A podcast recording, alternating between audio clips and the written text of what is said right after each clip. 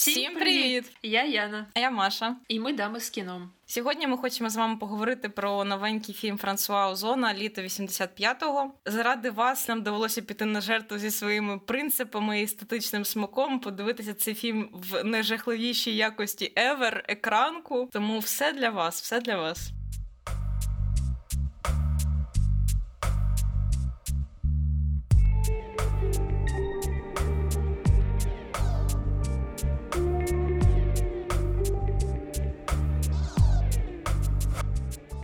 Давайте спочатку, напевно, розкажемо вам сюжет фільму. Отже, молодий хлопець Алекс, якого грає Фелікс Лефевр, приїжджає до приморського містечка зі своїми батьками. Там Алекс зустрічає Девіда, якого зіграв Бенджамін Вуазен, і про якого я знайшла класну цитату. До речі, що це 18-річний секс-бог у денімі. Девід допомагає Алексу, коли його лодка перевертається в морі. Між ними одразу спалахує іскра, і все, і починається одразу роман. Ну ладно, не одразу, але починається роман. Повернемося трошки назад і поговоримо про Озона, режисера фільму і передумови створення цієї роботи. Франсуа Озон – це французький кінорежисер, сценарист, автор великої кількості фільмів. Е, за 22 роки він зняв близько 19 кіноробіт, якщо я не помиляюсь. Серед найвідоміших ви могли чути про його фільми Вісім жінок і басейн. Е, але загалом він знімає досить різні роботи. В одному з інтерв'ю він цитував слова іншого відомого режисера Франсуа Труфо, що кожний наступний фільм має бути протилежним до попереднього. І мені здається, Азон чудово ілюструє цю цитату, тому що його роботи дуже відрізняються одна від одної. Ще знайшла прикольну цитату про те, що його дебютна картина з це поєднання інцесту, вбивства, садомазохізма, кримінальні коханці піднімає тему канібалізму. Вісім жінок це музичний фарс. А до літа 85-го його останнім фільмом була драма з Божої волі про католицького священника Харасера. Тобто розкіт тем дуже великий в Озона. Я хотіла б ще тут додати, що Озона дуже часто порівнюють з Вуді Алленом, типу це французький Вуді Аллен, через те, що Озон знімає дохіра фільмів. У нього майже раз на рік виходить новий фільм, як ти сказала, за 22 роки 19 фільмів. Але все-таки у Вуді Аллена всі фільми досить схожі між собою. Є таке враження, що ти дивишся один довгий фільм, просто з різними персонажами і акторами. А Озон дуже багато експериментує з жанрами. У нього зовсім різні фільми. У нього є і трилери, і драми, і історичне кіно, і все що завгодно. Але в принципі я б сказала, що з того, що я дивилася у Озона, мені ці фільми все таки подібні темою пошуку і дослідження власної сексуальності, тому що він дуже рефлексує на цю тему, і ця тема присутня принаймні у тих фільмах, що я дивилась. Молода і прекрасна, басейн, ну власне літо 85-го, якась лінія схожа є. Я думаю, що не в кожному, але так в багатьох фільмах в нього є гомосексуальні, бісексуальні персонажі, навіть якщо фільм розповідається не про їх якусь життєву історію. Не взагалі озон відкритий гей, тому я думаю, що це нормально для нього рефлексувати на ці теми. Але він не гвалтує дітей, як Вуді Аллен. Тому дивіться краще фільми Озона. О, жах. Так, я погоджуюсь. Ще я хотіла трошки згадати про фільм з Божої волі, е, який вийшов до літа 85-го, тому що це історія про католицького священника Харасера, і що його колишні дорослі учні вирішили розповісти публічно, що він з ними робив. Чому цей чоловік знову ovo poročistitme. Щосуботи він водив мене до фотолабораторії у місцевій церкві і казав, що це наш секрет. Це реальна історія. Цей священник французький Бернард Прийон намагався зірвати вихід цього фільму, тому що він казав, що цей фільм міг вплинути на розгляд справи у суді, тому що до виходу фільму ще не було суду над ним. Mm-hmm. Але вся інформація показана в фільмі вже була до того в пресі. Сам Азон про це казав, що фільм би ні на що не вплинув. Коротше, в цього священника нічого не вийшло. Фільм показали. Той же рік, до речі, як вийшов фільм, над ним завершилося судове розслідування. Його злили на 5 років у в'язниці. Йдеться про минулі події, тому з Божої волі їх термін давності сплив. Ви усвідомлюєте жорстокість ваших слів. З Божої волі означає на щастя. Персонажі, які згадуються у фільмі, вони існують очевидно в реальному житті, і один з них заснував коаліцію. Ті, хто зазнали насилля від цього священника, і туди входить близько 90 людей. Жесть просто це всі, типу, хлопчики, які там навчалися вчився у католицькій школі. Боже, це дуже страшно. Повернемося до літа 85-го. Давай повернемося. Я хотіла від себе сказати про цей фільм, що якщо чесно, ми обрали цей фільм не просто так. Особисто я захотіла скористатися цією нагодою виходом фільму літа 85-го в прокат, щоб заодно поговорити про назви мене своїм ім'ям 2017 року Луки Гваданіни, тому що ці фільми не дуже схожі, але все таки чимось схожі. Ми хотіли про обидва поговорити і порівняти. Яна хотіла б його засрати. Так і буде. Слухайте це далі, якщо ви любите наші засирульки. Повертаючись до літа 85-го, цей фільм заснований на книзі Ейдена Чемберса 82-го року, яка називалася Станцюй на моїй могилі. Ця книга, до речі, була заборонена в багатьох британських бібліотеках на той час через зображення стосунків між двома хлопцями. І не дуже fun fact, що в Британії у Вельсі гомосексуальні стосунки декриміналізували в 67-му, а в Шотландії, в Північній Ірландії на початку 80-х, тобто саме в той час, коли і вийшла книга. Тому вона напевно викликала багато уваги до себе. Ну і взагалі цей фільм це четверта спроба була адаптації цієї книги, тому що до того декілька режисерів намагалися зробити з неї фільм, і французькі, і датські, і італійські режисери, але от вийшло лише у Озона з четвертої спроби, і він розповідав, що Чемберсу, автору книги «Станцю на моїй могилі, йому 85 років, і що він вже ніколи не очікував побачити цю книгу як адаптацію на великому екрані. Коли Озон питав його про дозвіл, він віддав повністю адаптацію в його руки і не контролював його, і дозволив йому бути абсолютно вільним у трактуванні. Ну і сценарій повністю типу написав сам Озон. Ну і до речі, він здається в кожному фільмі так чи інакше бере участь у написанні сценаріїв або сам, або з кимось. І mm, ще це прикольно. Да, і ще Чемберсу фільм сподобався. Він сказав, що нервував перед переглядом, але він був дуже радий побачити, як Вазона вийшла зробити цю адаптацію. Добре, що у Давида з'явився друг. Привіт, красунчику. У нас попереду тисячі подорожей. Ми щойно познайомились, то не марнуємо час. Усі ми смертні. Взагалі я читала, що Озон обрав саме цю книгу для адаптації, тому що він її прочитав, коли йому було десь 17 років. Тобто він був у віці тих головних героїв. Книга справила на нього велике враження. Він мав дуже тісний особистісний зв'язок з цією книгою, тому він вирішив її екранізувати через 30 років, звісно, після прочитання. Але він дуже хотів зробити це класно. Так він прочитав цю книгу в 17 років, але він вже тоді мріяв створити адаптацію. У 18 років написав свій перший сценарій, але він його загубив. Ну він зараз сміється з того сценарію, і що він усі ці роки думав якимось чином створити цю адаптацію. І зараз він розповідає, що у його віці робити адаптацію на цю книгу це доречніше, тому що він вже дистанціювався від героїв, він же іншого віку, і типу він зовсім по-іншому дивиться на історію. Погано чи це добре? Рішайте самі. Ну і взагалі в нього, як ти вже казала, такий дуже тісний зв'язок з цією книгою, і він розповідає, що вона дуже вплинула взагалі на якісь його особисті переживання, і навіть знайшла відображення в його інших роботах. Це досить цікаво, напевно, екранізувати книгу, яка здійснила на тебе такий вплив. Так, це круто. Ну і добре, що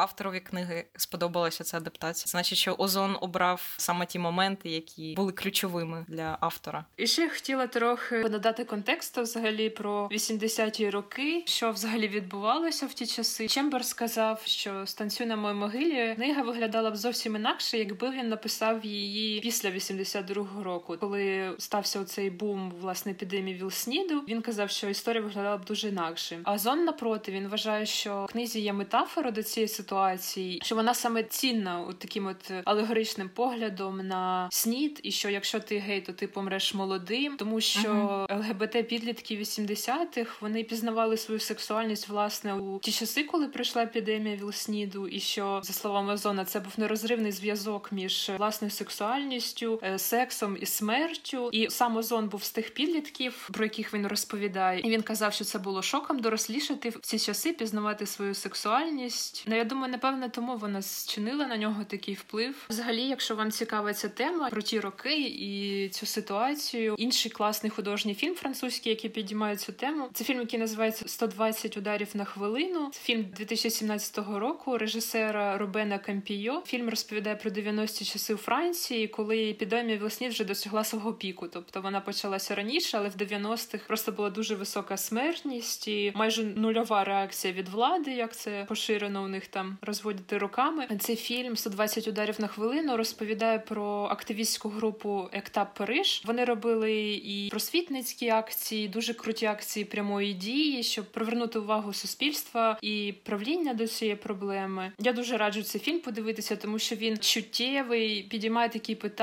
важливі, дуже класно зроблений, але він дуже сумний, важкий. Майте це на увазі. Ну, звісно, тема дуже важка. Але фільм дуже класний. Часи були жахливі. На жаль, коли почалася ця епідемія ВІЛ-СНІДу, люди взагалі нічого не знали про цю хворобу, не було жодних ліків, ніхто дійсно не займався вивченням цієї хвороби, тому через це геїв почали дуже демонізувати, стигматизувати, і ставлення до геїв у 80-х не було дуже хорошим. Воно і зараз не очень, звісно. В 80-х воно було особливо негативним. Можемо повернутися до обговорення цього фільму, може поділитися враженнями від нього. Я тобі вже казала до запису подкасту, що мені трошки було складно сформулювати взагалі свої враження в цього фільму, тому що він мені не дуже сподобався. Мені було трохи нудно його дивитися. Я на силу його додивилася до кінця тільки заради подкасту, тому що я чесно не можу навіть сформулювати, що саме мені не сподобалося. Мені здається, що однією з причин могло бути те, що це все таки фільм заснований на книзі. Мені здалося, що можлива причина, чому мені фільм не сподобався, це тому що в фільмі упустили якісь моменти з книги, які були важливими для сюжету. А в фільмі їх типу не показали, тому сюжет виглядав якимось скомканим і неповноцінним для мене. Наприклад, нам на початку фільму розповідають, що Алекс він схиблений на темі смерті. Він порівнює ванну з труною. Він багато про смерть читає, думає постійно. Але я взагалі не розумію, до чого це приплили, як це взагалі пов'язано з розвитком його персонажа. Є шанс, що в книзі ця тема була якось розкрита, а Озонові просто не вистачило часу, щоб це в фільмі використати, або він просто це вирізав. Я не знаю, що ти взагалі думаєш про цю тему. Я погоджуюсь, коли дивилася фільм, і після того як подивилася, довго думала, як описати своє ставлення, що з ним для мене не так. Перше, ось ці розповіді про смерть, войсовер, така нечітка поверх кадрів. Це мені здалося була одна із проблем фільму. Там мало цих вставок, але вони взагалі ніяк не придумані. Вони не були класно прописані. Усі його якісь спогади і враження їх було замало, і усі вони були незрозуміло до чого. Цей войсовер можна було або взагалі не вставляти у фільм, або якось детальніше розписати. Він нам особливо нічого не дав. Мгм. Ну, тобто, лише Так. лише якось нас заплутав. Ну, взагалі, войсовер складна річ. Вона може або дуже сильно покращити враження від фільму, або навпаки затягти його на повне дно. В літо 85-го це так і відбулося. Але я ще думала, що можливо це фільм, який я б хотіла подивитися в 11-12 років, тому що зараз мені вже не цікаво дивитися про перше кохання, і водночас ще не цікаво його згадувати. Тобто немає ніякої зацікавленості в цій темі. Сам Озон казав, що це фільм, який би він хотів побачити в 17 років. Можливо, проблема в тому, що ми власне не входимо в якусь цільову аудиторію цього фільму. А ти думаєш, цільова аудиторія цього фільму 11-12 років? Ну, це я про себе казала, але мені здається, що це підлітки до 18 років. В принципі, фільм досить е, важкий і освітлює такі складні теми, типу смерть. Маша, давай спомни, що ми смотрели в школі. Реквієм, помрії, там я не знаю. Боже, я дивилась так, я дивилася його, коли мені було 15 років. Там Зелена миля. Так, але це ж не означає, що це добре, це керівництво до дії там всіх підлітків. Типу, ви маєте подивитися в дитинстві зелену милю, так? Ні, це просто ми подивилися, травмували свою психіку.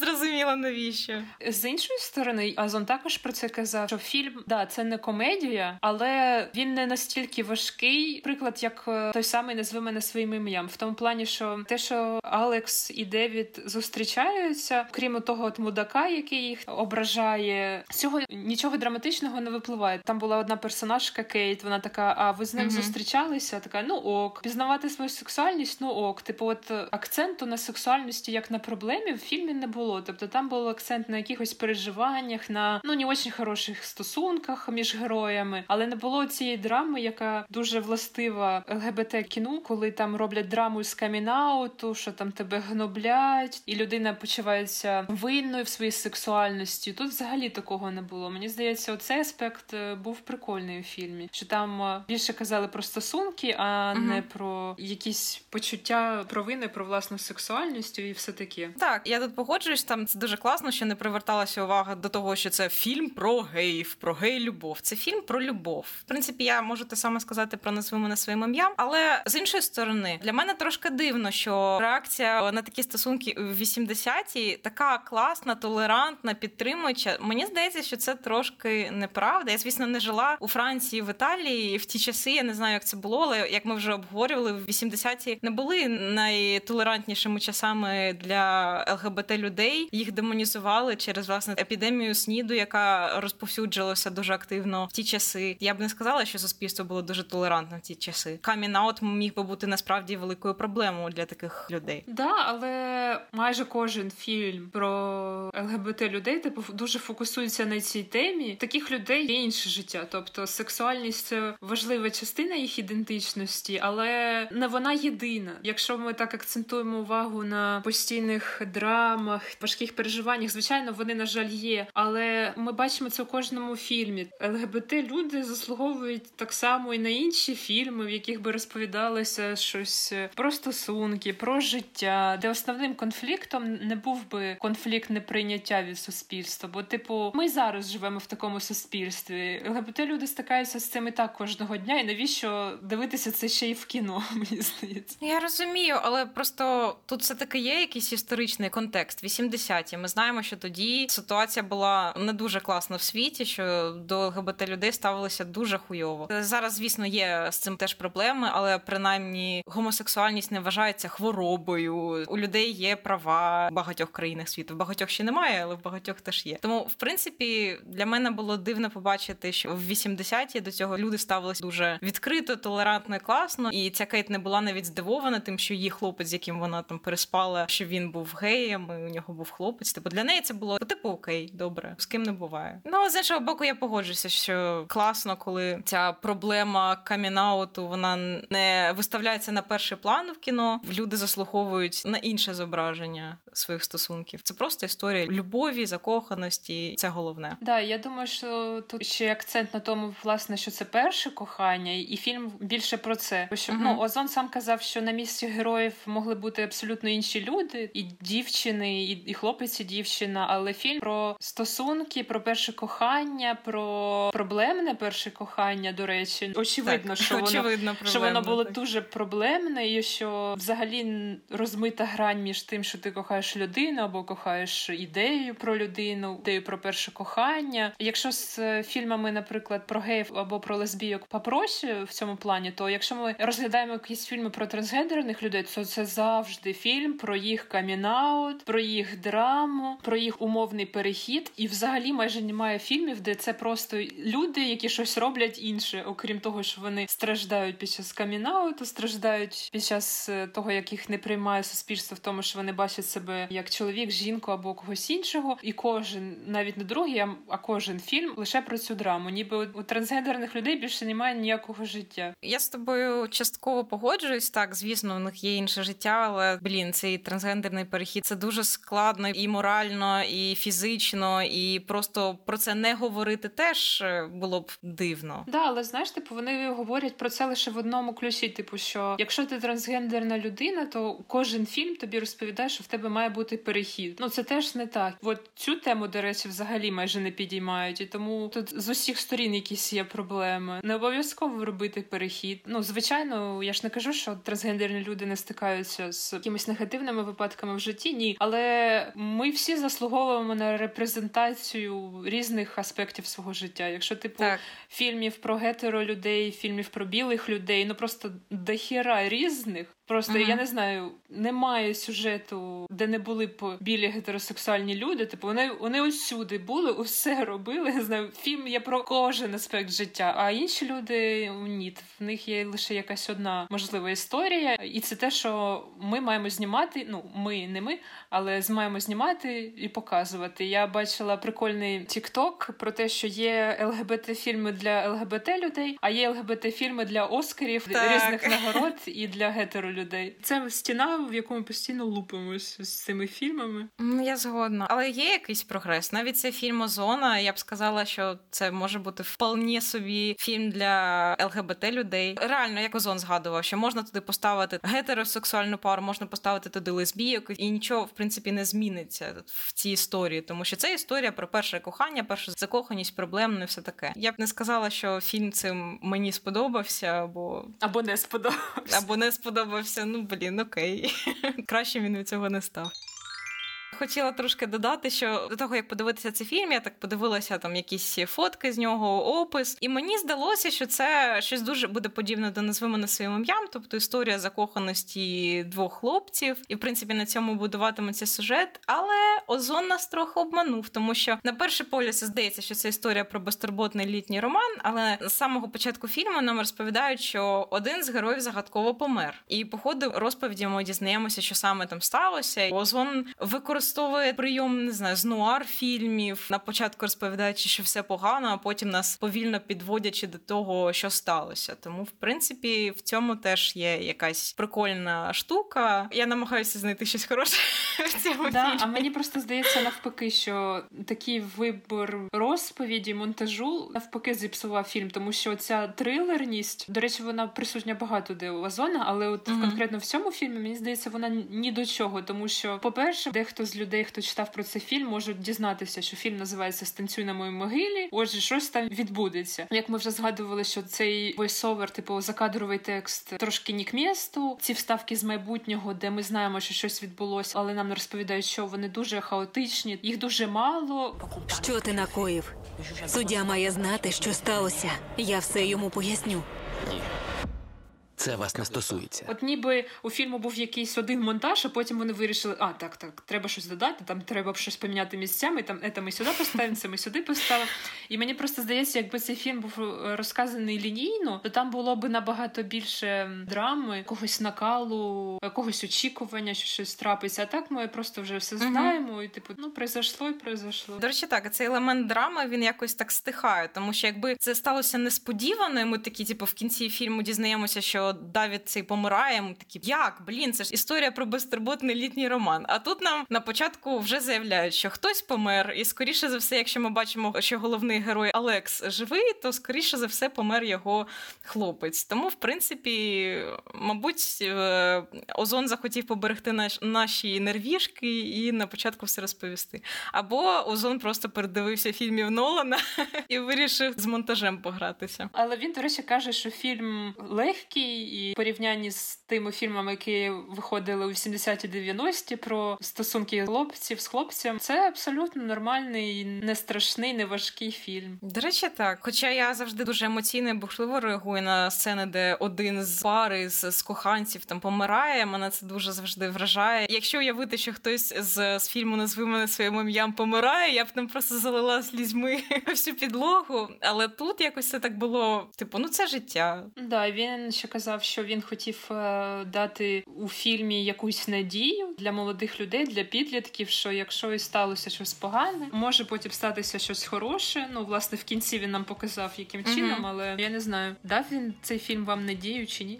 Я хотіла сказати, що взагалі фільм мав називатися Літо 84, і він так офіційно був е, затверджений, анонсований. Як ми всі знаємо, фільм називається Літо 85. І чому це сталося? Бо Озон дуже хотів використати пісню групи The Cure в фільмі. І коли він запитав Роберта Сміта, е, співака і учасника гурту The Cure, про дозвіл на використання цієї пісні, він відповів, що він не може дати дозволу, тому що пісня вийшла у 85-му році. І Озон настільки був готовий робити все, аби отримати цю пісню, що він змінив офіційну назву, написав е, знову, і йому дозволили використати цю пісню. І фільм офіційно переназвали у літо 85-го.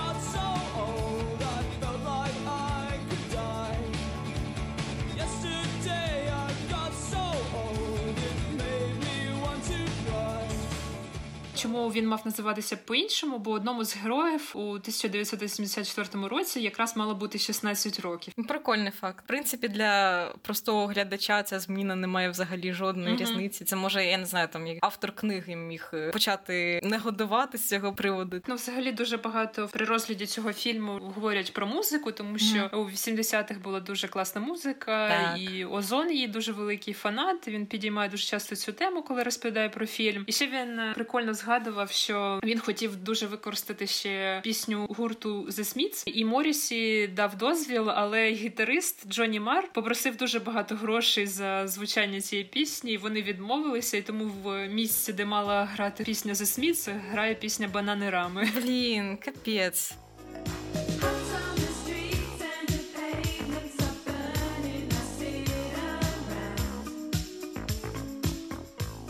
Я обожнюю The Smiths. Але тепер мені цікаво, в моєму улюбленому фільмі «500 днів літа дуже багато саундтреків The Smiths. Невже вони теж дуже багато заплатили за це використання музики? Можливо, там був більший бюджет. Не може бути. Переваги скромників. Знаєш, що це за фільми книга? Ні, не знаю. The Perks of Being a Wallflower. А, Хорошо вбиття.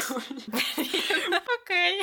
Переваги скромників. Просто і в книзі, ну і в фільмі, вочевидь, довелося робити так само, як і в книзі. Дуже багато згадується пісня The Smiths «Sleep». Sing me to sleep, sing me to sleep.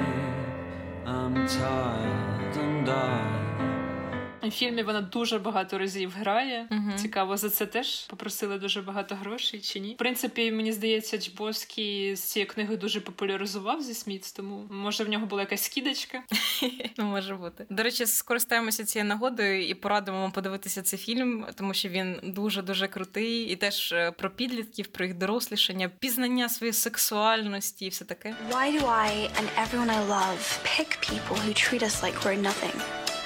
We accept the love we think we deserve. І ще почитати книгу, бо книга теж дуже класна. Вчора, до речі, передивлялася цей фільм, боже наридалась. Він прекрасний. До речі, я подивилася його вперше, коли мені було 23 роки. Він мені дуже сподобався і відчувався дуже relatable, тому що згадували ці шальні годи, шкільні роки. І мені якось дуже цей головний персонаж викликав дуже багато емпатії у мене. Мгм. Якось так чимось мені теж нагадав атмосферу фільму Субмарина, який я теж дуже люблю. Переваги скромників дуже радимо, але знову ж таки він там моментами і під кінець дуже важкий, маєте на увазі. Так, бережіть нервішки свої. А ще й останній мій музичний факт про фільм Літо 85-го. Музику для ось цього власне танцю на могилі запропонував виконавець ролі Алекса, той Фелікс, Мгм. і вони її використали. Ну, взагалі, музика дуже там класна була, саундтреки круті. Але все-таки не так багато, як про них говорять. В кожній рецензії кажуть про музичний супровід, такі пісні, сякі пісні. Ну а чи так багато там було взагалі музики і пісень? Я теж очікувала, що буде трохи більше. Извините, от, наприклад, якщо брати Долана, в нього кожні там 10 хвилин грає нова пісня. Я так думала, що зараз подивлюся фільм з багатьма піснями, але коротше, не очікуйте, що там буде багато пісень. Нас обманули. Що хочеш поговорити про персонажів? Може, можемо не говорити? Можемо закінчити на цьому. Ну, наші головні персонажі, взагалі, ми їх правильно, я їх правильно називала весь підкаст. Алекс і Девід. Він не Девід, він Давід. На цьому ж типу акцент, тому що він єврей, ім'я саме звучить як Давід. Неуважно, неуважно я надивилася. Та вообще виконавці головних ролей Фелікс і Бенджамін півроку до початку фільмування провели разом, спілкувалися, і вони передивлялися рекомендації Озона. Озон розповідав, що він казав обов'язково їм подивитися Бріолін. Я не знаю за чим. І мій особистий штат Айдахо. Останній він рекомендував, тому що він хотів мати в цьому фільмі такі ж е, стосунки, які мали Рівер Фенікс і Кіану Рівс. Ця думка дуже наштовхує на те, що стосунки в них погані. Погані в них стосунки і у фільмі, як і у Фенікса і Рівза в тому фільмі, так і в цьому фільмі. Перше кохання було очень не очень. Ну це ж все таки адаптація книги, тому, мабуть, в книзі теж стосунки були дуже токсік. Да, звісно. Я маю на увазі, що це нам кажуть і в фільмі, і поза фільмом, що не треба романтизувати їх стосунки, як це часто буває. Наприклад, з назови мене своїм ім'ям. Ні, не погоджуюсь. А, і до речі, ще про їх стосунки. Там була сцена, де Алекс і Давід пішли на дискотеку. Давід е, вдягає навушники на Алекса, типу, всі танцюють під музику з дискотеки, а Алекс е, в навушниках. Точно така сама сцена була в фільмі 80-го року з молодою Софі Марсо, е, фільм, який називався Бум. Met you by surprise. I didn't realize that my life would change forever.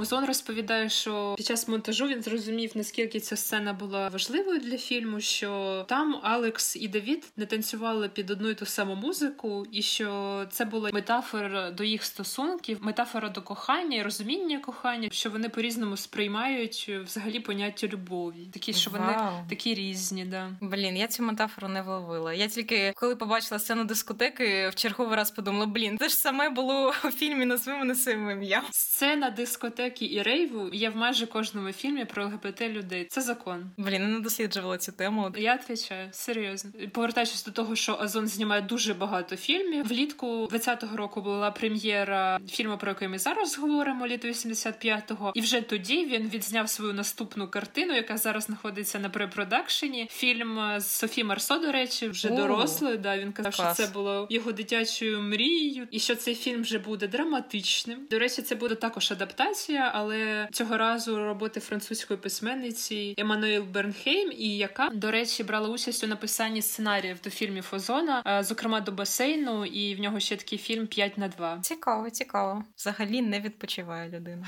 А ще він казав, що після виходу фільму Бум у Франції були дуже поширені дискотеки, коли люди танцюють е, публічно, типу в кожен в своїх навушниках. Так, до речі, я теж читала про такий прикол, навіть це організовували там якісь такі вечірки в Києві навіть.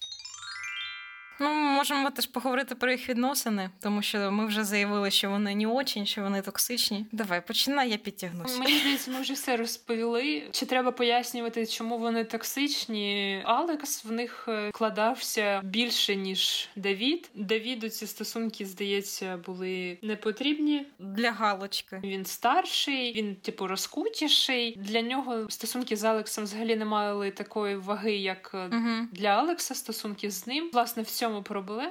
У цю мить я готовий зробити все заради нього. Я б хотів бути з ним вічно.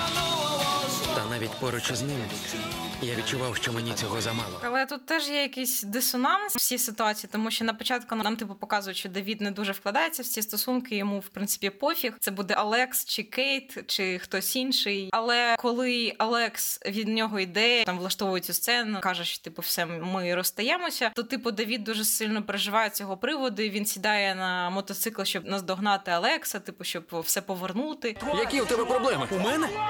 У тебе! Ти мені набрид! Тобі байдуже, що ми робимо. Ти хочеш тільки мене. Алекса, так не може бути. Якось це дивно. Тобто він все-таки відчуває щось сильне до Алекса, чи йому все одно? Давід заявляє Алексу, що він від нього втомився, що йому з ним не цікаво. При цьому він хоче все повернути і залишити як було. Не дуже зрозуміло мені було. Можливо, це краще розкрито в книзі. Мені здається, що в книзі теж може бути незрозуміло, яке істинне ставлення Давіда до Олекса, тому що розповідь же йде від лиця Алекса, з того, що я розумію, тому що і закадровий голос Алекса ми чуємо. Тобто, ми, типу, його історію зараз бачимо за його якби емоціями слідкуємо. Хто знає, що було на умі у Давіда взагалі, і що він відчував до Олекса насправді. Да, але великий плюс і книги, і фільму, що і Девід, і Алекс вони одного віку майже. Ну, все-таки е, Давіду 18 років, а Алексу 16. Тобто 18 це вже типу повнолітні, а 16 ні. Тому тут я з тобою теж не погоджуюсь.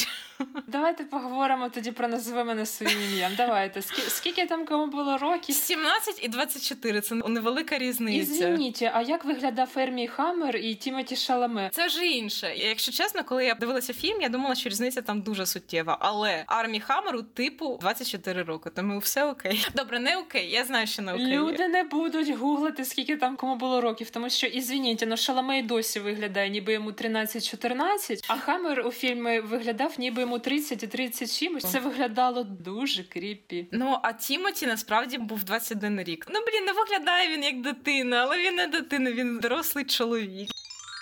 Може ще згадати персонажку матері цього Давіда. Я не розумію, навіщо взагалі ця персонажка існувала там. Її поведінка супер дивна була від початку до кінця фільму. Знову ж таки, не зрозуміло, чи це була персонажка така в книзі чи ні. Максимальний крінж був від цієї персонажки, навіть а не від токсичних стосунків, бо вона там витворяла, звісно, різне. Тим ще й поведінка абсолютно нелогічна. Але я розумію, що є люди, які так себе поводять дуже дивно і нелогічно, але просто що нам хотіли цим сказати. Усе гаразд, милий? Ага. Що ти з ним зробив?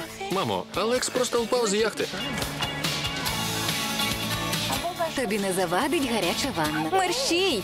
Що це з твоєю мамою? Може для тих людей, які не дивилися і не будуть дивитися цей фільм, а хочуть просто послухати нашу думку про цей фільм. Мама Давіда на початку фільму, коли Алекс перше з'явився у них в будинку, вона з нього зняла штани і труси і посадила в ванну. Чуваку 16 років. Вона його перше бачить взагалі. Навіть якби вона його вдруге бачила, навіть якби втретє. Типу, це поведінка максимально дивна і якась кріпова. Я б сказала, що це навіть якесь насилля, тому що хто знає, яку травму вона цьому Алексу заподіяла цією поведінкою. Да, але попри те, що її дії були просто поза межами якогось адекватного пояснення, вона ще й Алексу сказала. Пам'ятаєш, що вона йому сказала? Я взагалі не зрозуміла, до чого це було. Твоя мама має тобою пишатися, Да. щось подивившись на його член. Це просто Да, вона зняла з нього труси, подивилася на його геніталії, дивиться, дивиться, подивилася нагору на його обличчя і так задумчиво каже: Твоя мама має чим пишатися.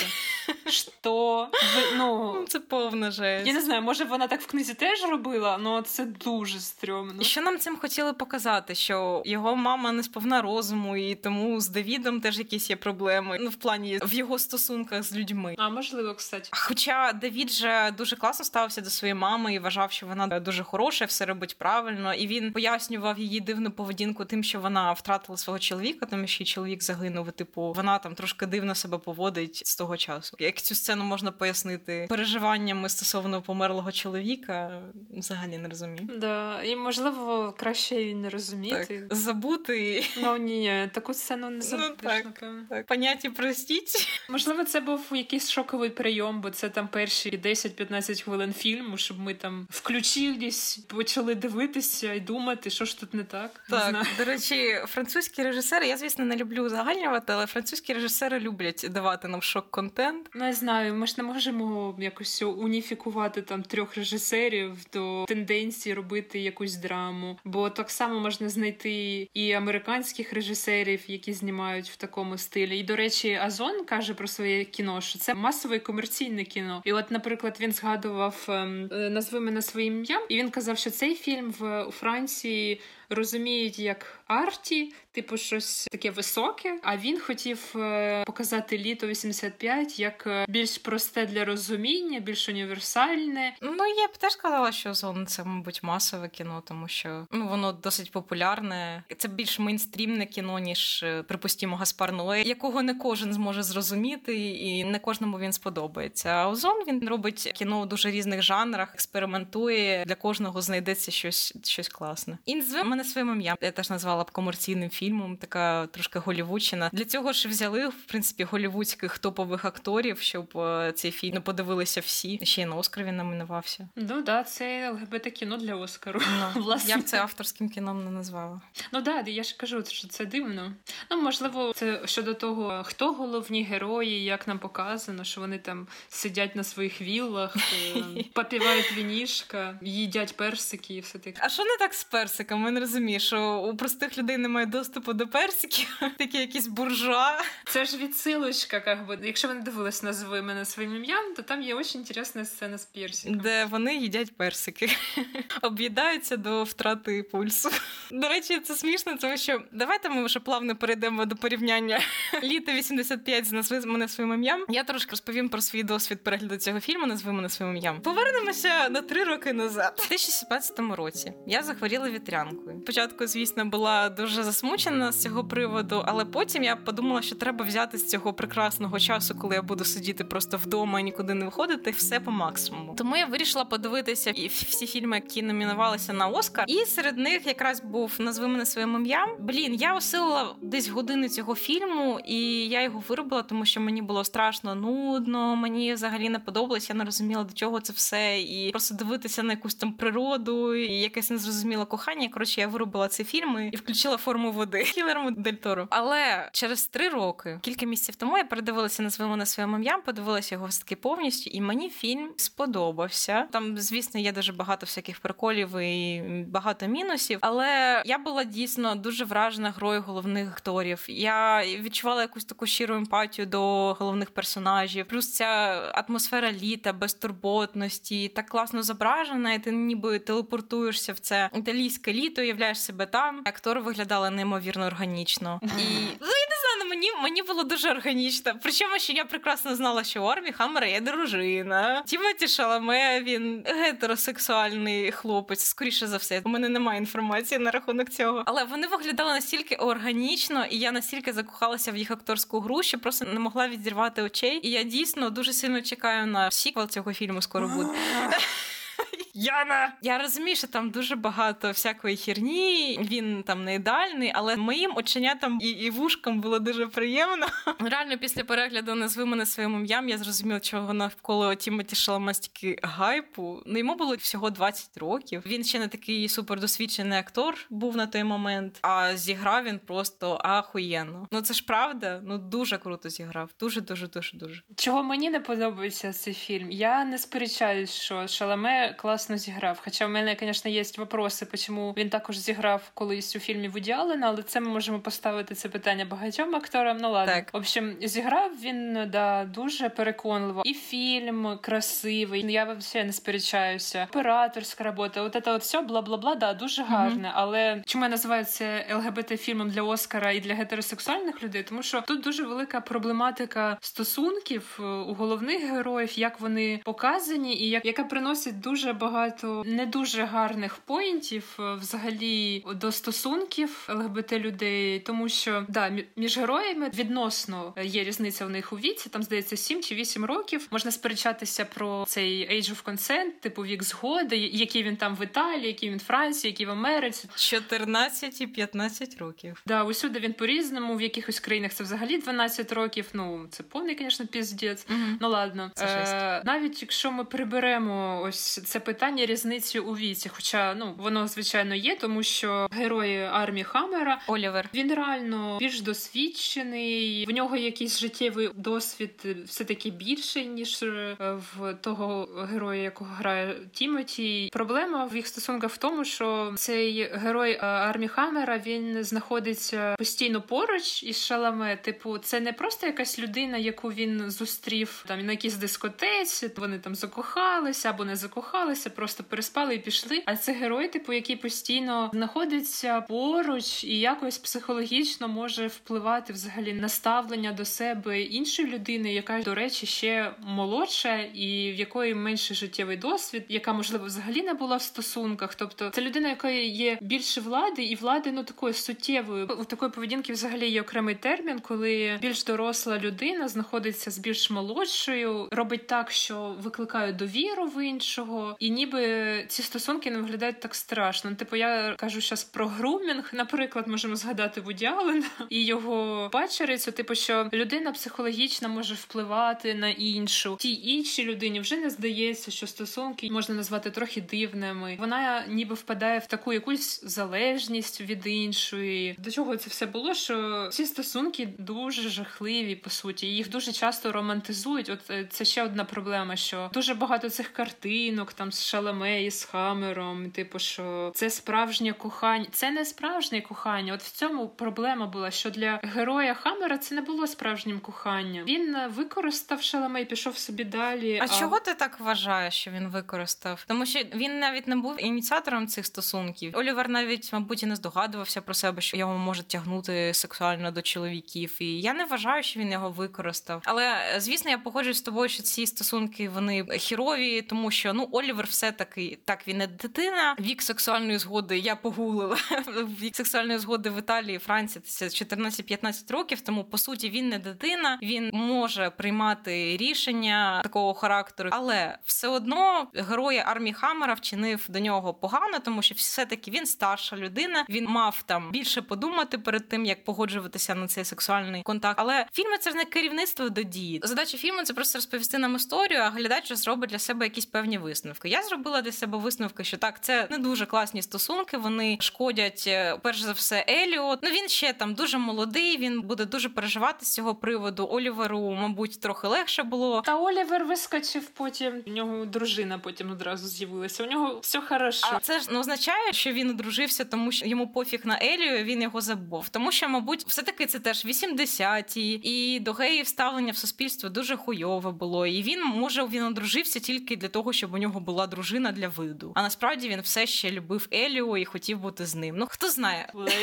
Я не знаю. Я не вірю. Я просто в цьому фільмі я не побачила такого, що Олівер використовував Елію. Мені не здалося, що Олівер був в якійсь позиції влади до по відношенню до Еліо. Вони взагалі ніяк не були пов'язані. Олівер був просто там колегою батька Еліо. По суті, якби там Еліо щось не подобалось, він міг би сказати своєму батькові: цей чувак якийсь кріповий, будь ласка, хай він поїде звідси. І він би поїхав. Я не кажу, що типу це дуже класні стосунки, все таке, але я не знаю. Ну, у мене було враження, що це дійсно могло би статися. Що навіть якщо там поставити замість них гетеросексуальну пару або там теж пару лесбійок, то від цього би історія не змінилася. Вона була б такою ж Жахливою, красивою. да. Окей, жахливою. Давайте поставимо на це місце типу дорослого якогось чувака і дівчинку підлітка. Ну мені здається, одразу картинка дуже змінюється. Напрошується, звісно, порівняння з Лолітою, тому що там теж є дорослий чоловік і дівчинка. Мені сподобалась, припустимо, книга. Мені сподобався фільм 97-го року з Джеремі Айронсом, але не тому, що я підтримую там вибір персонажів, розділяю їх погляди на життя, тому що мене захопила історія, вона цікава. Але я могла зробити висновки, що це повний піздець, що цей чувак Гумберт, він педофіл, він жахливий, він має сидіти у в'язниці. Не було якоїсь романтизації. Це просто така історія, яка блін могла б статися реально, може ставалася. Але Лоліта була 13-річною або 12-річною дівчинкою. Вона була дівчинкою, дитиною. Гумберт був 40-річним чуваком, який взагалі був її типу відчимом. Так ця історія взагалі, взагалі, я навіть не порівнюю її з назви мене своїм ім'ям, тому що і різниця в віці різна. Все таки Лоліта це мала дитина. Цей сексуальний контакт, який в них був, відбувся не з її згоди. Це було реально психологічним і фізичним насиллям. А Еліо 17 років, і Оліверу 24. І там взагалі зовсім інша ситуація. Я не погоджуюсь. Я не кажу, що це там добре. Я б хотіла, щоб мій 17-річний син мутив з дорослим чуваком. Ні, я проти. Але як людина, яка дивиться просто фільм, кіно, мені воно сподобалось. Я і я можу у собі уявити, що така закоханість може виникнути, тому що різниця не така вже й велика. Що, наприклад, це 20-річна людина і 27-річна людина, або там 30-річна людина і 37-річна людина. Це не така велика різниця, але вона різна в різному віці. Типу, якщо ми кажемо про 30-річну людину і 37-річну, да, в них взагалі майже немає різниці. Але якщо ми кажемо людині, якої ще немає 20, і людина, якої вже за 20, то тут різниця більш суттєва, тому що в них е, зовсім інший досвід. Типу, от Хаммер, він вже пожив і ну, в принципі розуміє взагалі, як діють стосунки, хто кому чого що должен. А Тімоті ні, він ще дуже молодий. Ну, в принципі, це поняття вік згоди. Це ми ж розуміємо, що це условність, якщо там в якихось Ну, країнах звісно. це 12 років, то блін, про що ми можемо говорити? В цього Тімоті це здається теж перше таке велике закоханість. І він раніше там ніколи нічого такого не відчував, тому він і є вразливим, тому що в нього немає цього досвіду, і він не може е, розуміти ще поведінку якусь е, свого партнера, розуміти, що блін, ну в нього можливо було більше влади. Я розумію, про що ти говориш. Я згодна, що це там кріпі стосунки, все таке, але 24 роки. Нам з тобою 24 роки. Я не можу сказати, що просто в мене такий неймовірно піздець досвід, і я володію якоюсь там владою. Та ти ж в стосунках скільки років? Так в тому то й справа, що я ввійшла в стосунки мільйон років тому і сиджу в них. У мене взагалі жодного досвіду. В смислі, так навпаки, в тебе досвід стосунків стільки років. І Я себе досвідченою людиною не вважаю. Якби там я була на місці армії Хаммера, я була б такою ж незахищеною, як Елю. Відчувала б себе так само. Не можу сказати, що 24-річні люди в якійсь позиції влади знаходяться по відношенню до молодших. Я б так не сказала. Ну, але ми ж кажемо конкретно про фільм. В Конкретно фільмі так і було. Можливо, це тому, що Армі Хаммер взагалі не виглядає як людина 24 років. Він не виглядає на мого однолітка взагалі.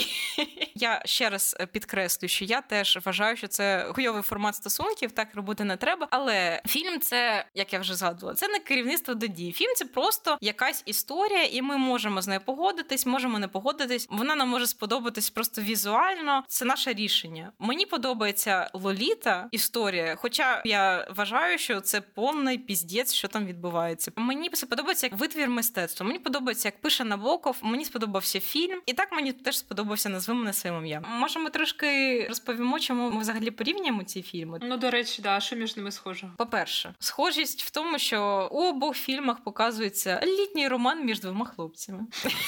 В фільмі Літо 85 вони каталися разом на мотіку, а у назви мене своїм ім'ям вони каталися на велосипедах. Схожість чи збіг? Схожість в тому, що в обох фільмах у персонажів була якась дуже дивна фішечка. У назви мене своїм ім'ям вони відповідно називали одне одного своїм ім'ям. В літо 85-го вони домовилися, що хтось один з них помре, другий станцює на його могилі. Коротше, це якісь максимально дивні фішки, які мені взагалі важко уявити в реальному житті. Ситуація у тебе з кимось секс, а потім він вона тобі говорить: назви мене своїм ім'ям.